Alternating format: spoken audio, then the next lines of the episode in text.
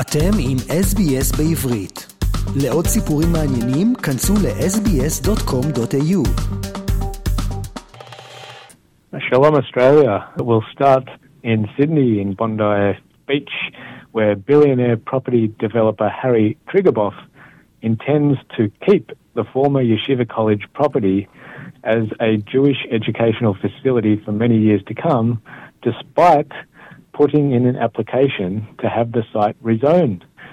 Speaking exclusively to the Jewish News, Triguboff said he has plans to further develop the Jewish activities that currently take place there, including the synagogue, uh, gems, and Arby Kitchen.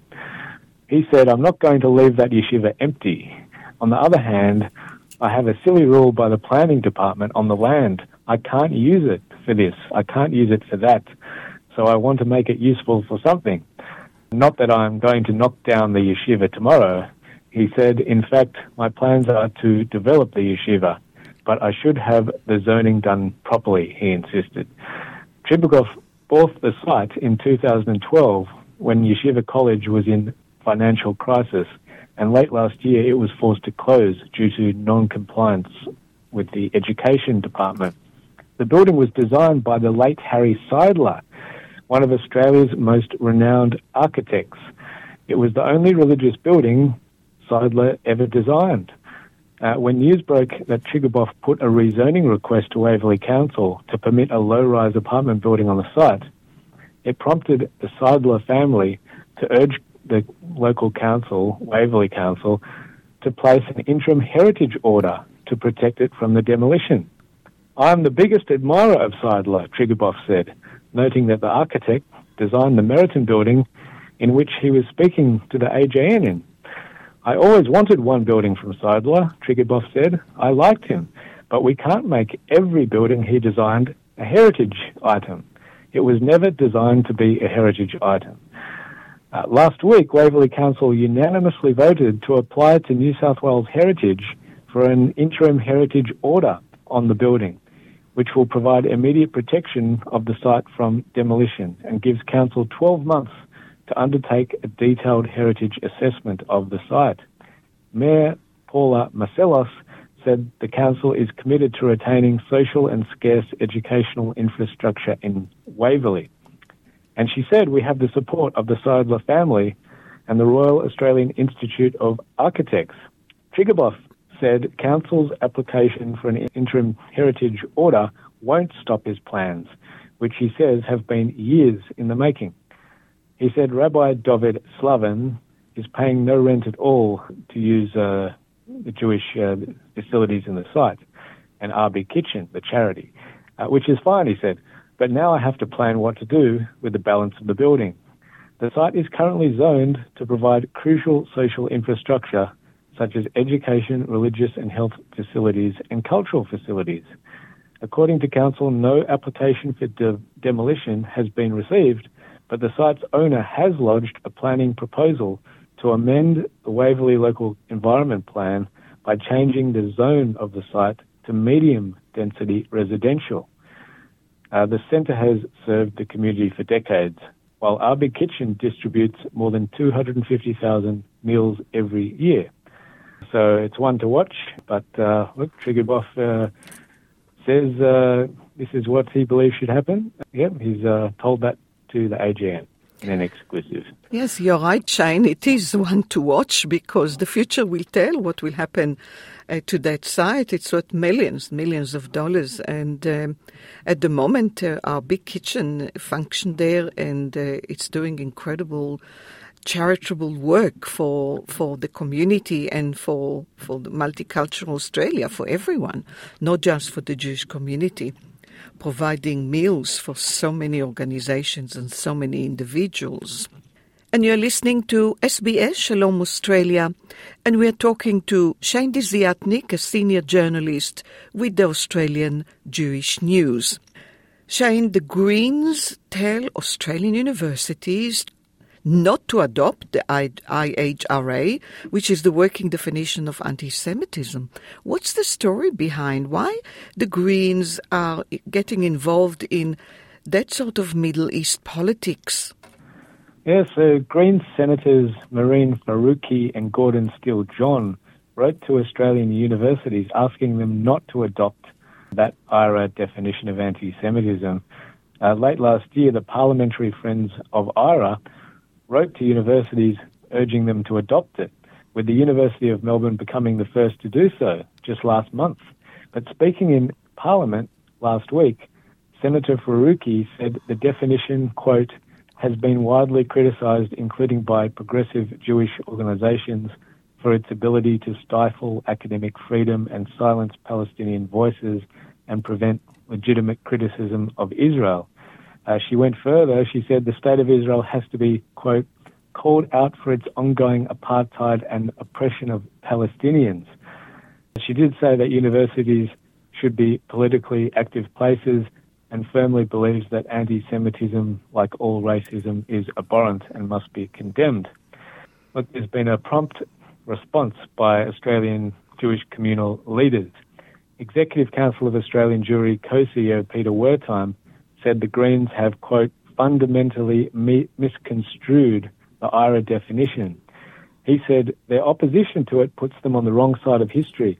Jewish community, community organizations in Australia and around the world of widely diverse political leanings have overwhelmingly endorsed IHRA because it reflects our personal and historical experiences. He added, the Greens do not dare to question the right of other vulnerable minorities to self-determine what constitutes racism against them. And the fact that the Greens single out the Jewish community alone for this treatment speaks volumes. He said the Greens are clearly more interested in creating space for hate speech against Jews and Israel than in making a good faith attempt to address it. Echoing Wertheim, Zionist Federation of Australia President Jeremy Leibler, said it was extremely disturbing that the Greens think it's appropriate to dictate to the Jewish community what does or doesn't constitute anti Semitism without actually consulting with the Jewish community and that was echoed by Australian Australasian Union of Jewish Students President Elisa Foster. Now, the Jewish News asked Faruqi's office to explain how the IHRA definition prevents legitimate comment on Israel when the IHRA definition specifically states that, quote, criticism of Israel similar to that leveled against any other country cannot be considered anti Semitic. The Jewish News also asked why the senators seemingly allow other races and cultural groups to define what is racism against them, but not Jews.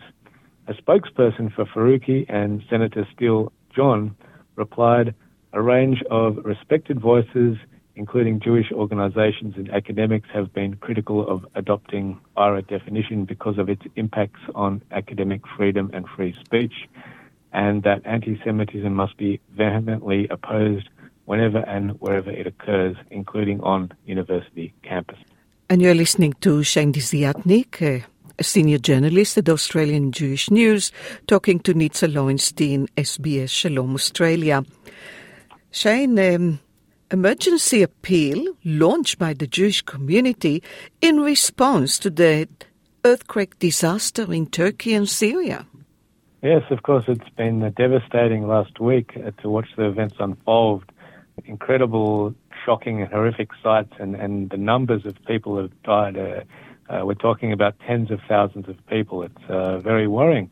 But what's heartening, uh, stand up CEO Courtney Winter Peters said, is that at times like this is the way the global community, and certainly the Jewish community, is able to step into action and help. Uh, she said within 24 hours of the disaster, Stand Up, together with the New South Wales Jewish Board of Deputies and the Jewish Communal Council of Victoria, supported by an Executive Council of Australian Jewry, launched a communal emergency appeal in support of IsraAID.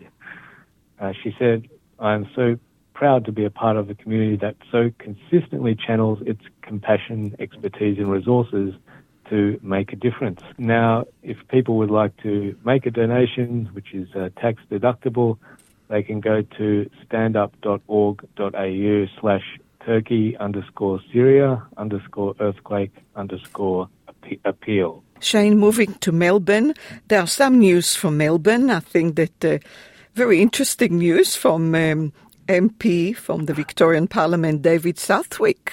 I thought the the story was uh, was very interesting. Yeah, it's a bit of fun. Um, like uh, maybe Sydney people wouldn't know it, but uh, the Melbourne Jewish community certainly would know that uh, David Southwick, uh, the member for Caulfield, a Liberal deputy state leader, before he made a career in politics, he was actually a DJ, and he was uh, playing music, spinning records at uh, bat mitzvahs, bar mitzvahs, Jewish weddings, at parties. Particularly, uh, he used to uh, make the uh, everyone dance at uh, the Chasers nightclub in Melbourne, and uh, he did that a lot during the 80s, 90s, and even into the 2000s. Now, why do we bring this up? Because Southwick has pledged to perform at this year's Zionism, Zionism Victoria Yom Ha'atzmaut party, which will celebrate Israel's 75th birthday. He will take to the stage, but on one condition that the community raises at least $10,000 for the critical work by the United Israel Appeal to support Ukrainian and Russian refugees fleeing to Israel. DJ Dave, as he used to be called, uh, father of two, said he is spending time poring over set lists and getting match fit for his big Yom Ha'atzmaut party comeback. So, that's, uh, that's, a really lovely story. Uh, still another story from a good uh, Goodfield story from uh, Melbourne. This one is from the Glen Eira Council. That's right. Uh, a garden dedicated to celebrating Israel's 75th anniversary will be established on the Glen Eira Town Hall premises after the council approved it last week. It'll be called the Israel 75 Peace Garden to be located at the northwest corner of the town hall on the corner of Glen Eira Road and Hartley Avenue. It's a gift from Zionism Victoria on behalf of its 59 affiliates and the wider Jewish community to the city and the residents of Glen Eira. and it'll feature native Israeli flora. On February 8, councillors voted unanimously in favour of Zionism Victoria's proposal for setting up the Peace Garden. Shane Desiatnik, a senior journalist at the Australian Jewish News. Thank you so much and have a great week. רוצים לשמוע עוד סיפורים? האזינו דרך האפל פודקאסט, גוגל פודקאסט, ספוטיפיי, או בכל מקום אחר בו ניתן להאזין לפודקאסטים.